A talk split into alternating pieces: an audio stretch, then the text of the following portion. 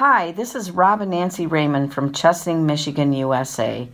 We are currently hunkered down in Pure, Michigan at our 101 year old family owned clothing store, Ed Raymond and Sons. While we look forward to seeing customers again, we have been humbled by the outreach given by our neighbors, customers, and friends, all who have told us that our store is part of their story. This podcast was recorded at 2:07 p.m. on Thursday, April 9th. Things may have changed since you've listened to this, but our love for you has not.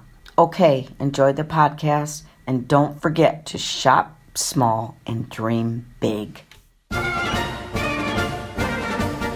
Aw, um, they actually told me that their family business started around the time of the Spanish flu pandemic and it survived. Wow. And they hope the same will happen this time. Yes. Well, good luck to them. I hope they're doing okay. Hey there, it's the NPR Politics Podcast. I'm Tamara Keith. I cover the White House. I'm Scott Horsley. I cover the economy. I'm Danielle Kurtzleben. I also cover the economy. Another 6.6 million Americans filed new unemployment claims last week. We got the number today. That means that over the last three weeks, nearly 17 million people have filed new jobless claims.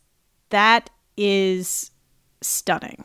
One calculation I've seen thrown around a bit today is that 10% of the U.S. labor force, that is people uh, working or looking for work, 10% has filed for unemployment roughly in the last few weeks. That is ridiculously high. As you can tell, I'm having trouble finding a word for it. Yeah, we've gone from having a 50 year low unemployment rate of 3.5% in February to now something like 13.5%, which is higher than anything we've seen since the Great Depression. For some perspective for our listeners out there, that you know, the last downturn during and after the Great Recession, unemployment reached a high of 10%.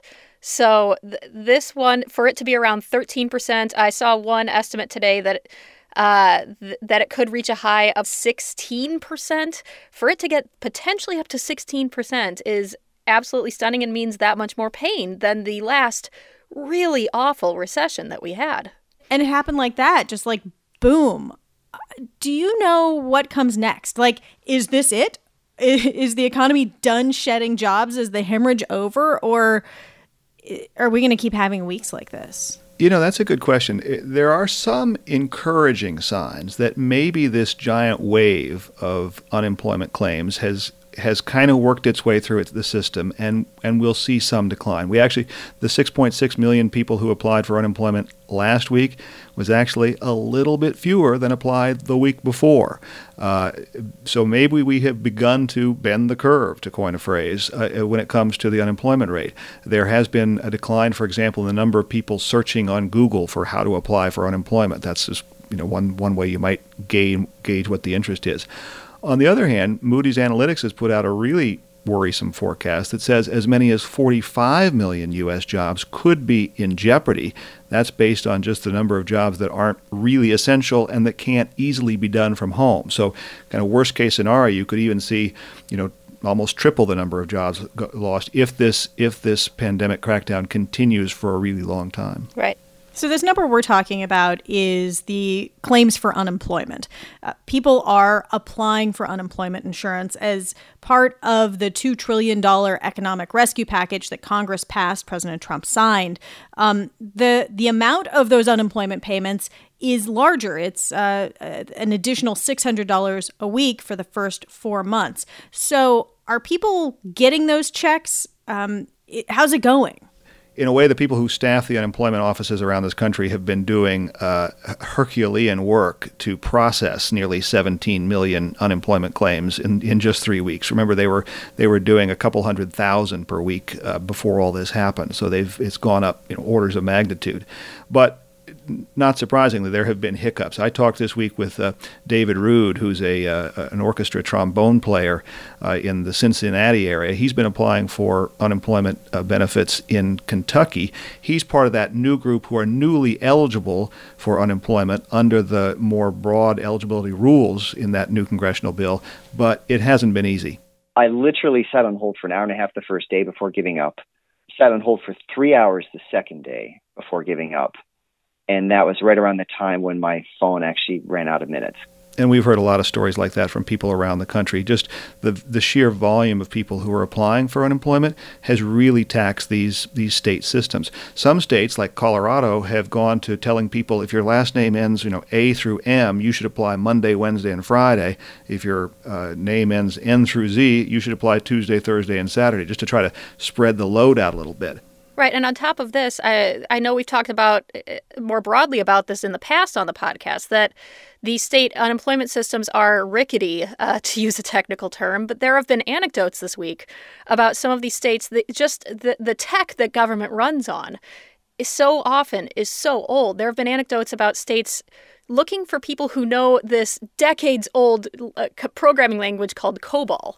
Uh, COBOL? I've never even heard of yes, COBOL. C O B C O B O L. Yeah.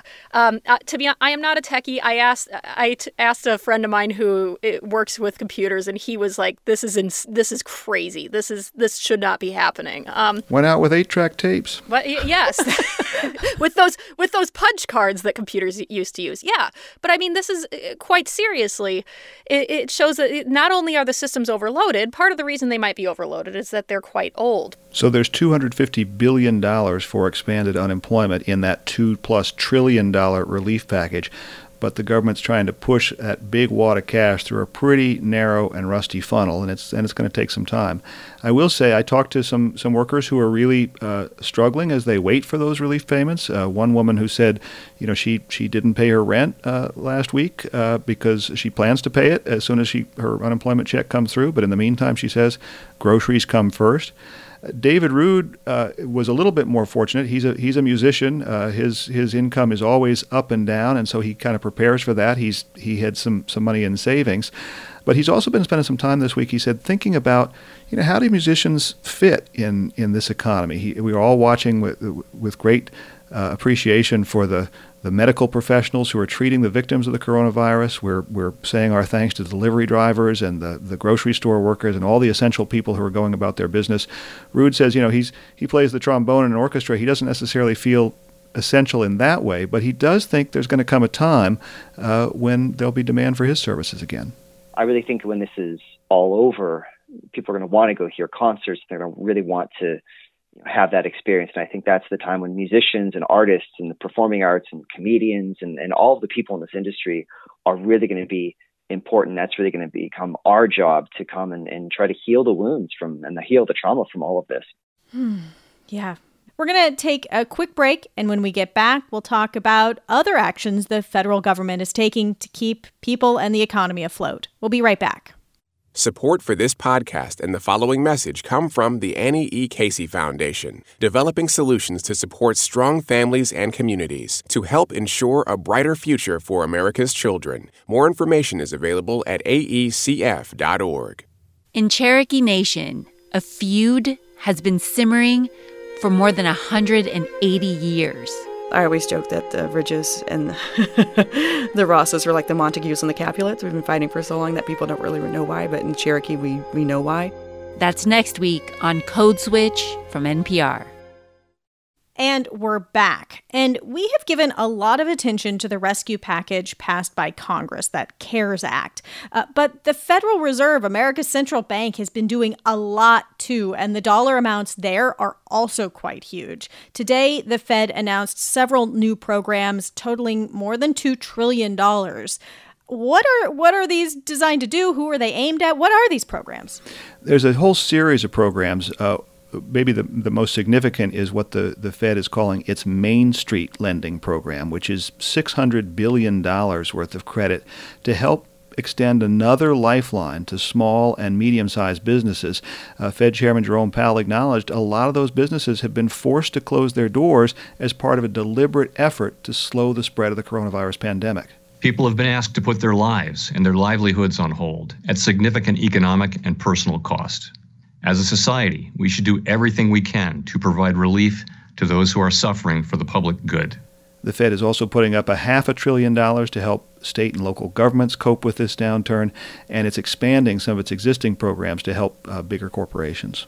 Okay, so this is like a civics 101 question, but how does the Fed do this? Are they lending money to banks that then lend money to businesses and I mean how how do, how does it work? The, the how's the because the Fed is different than the money that's appropriated by Congress. That's right. And for one thing, there's a lot more of it. The Fed is runs the financial printing presses, so they can more or less conjure money out of thin air.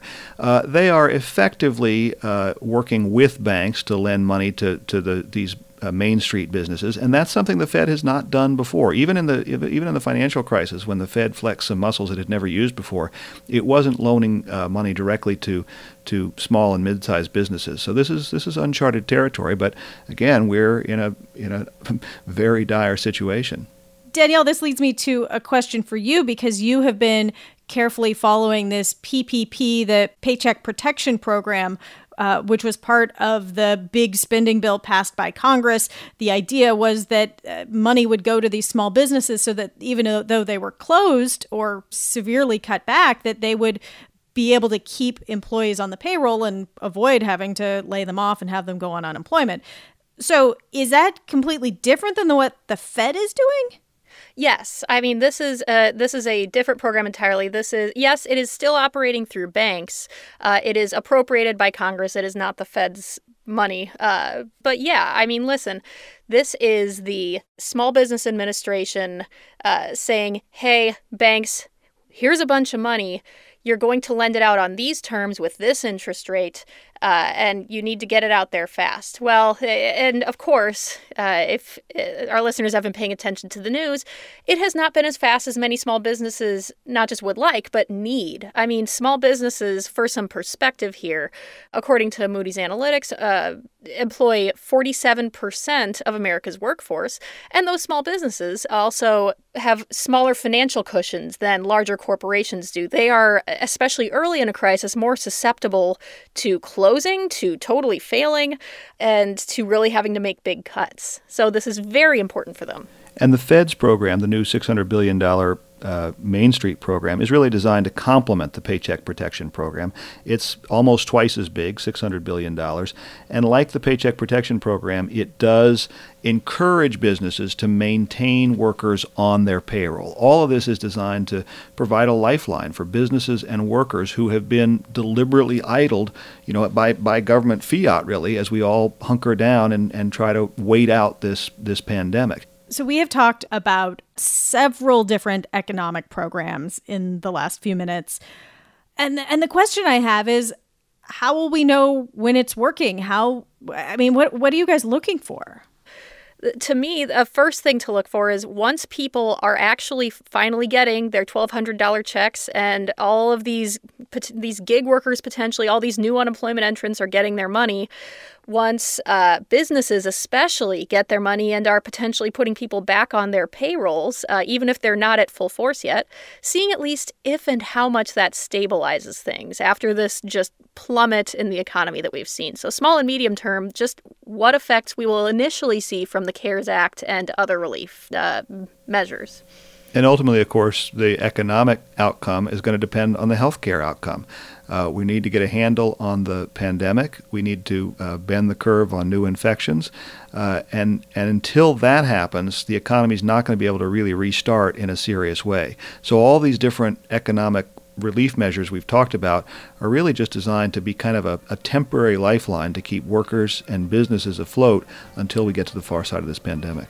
All right, well, that is it for today. We will be back tomorrow with our weekly roundup. I'm Tamara Keith. I cover the White House. I'm Scott Horsley. I cover the economy. I'm Danielle Kurtzleben. I also cover the economy. And thank you for listening to the NPR Politics Podcast.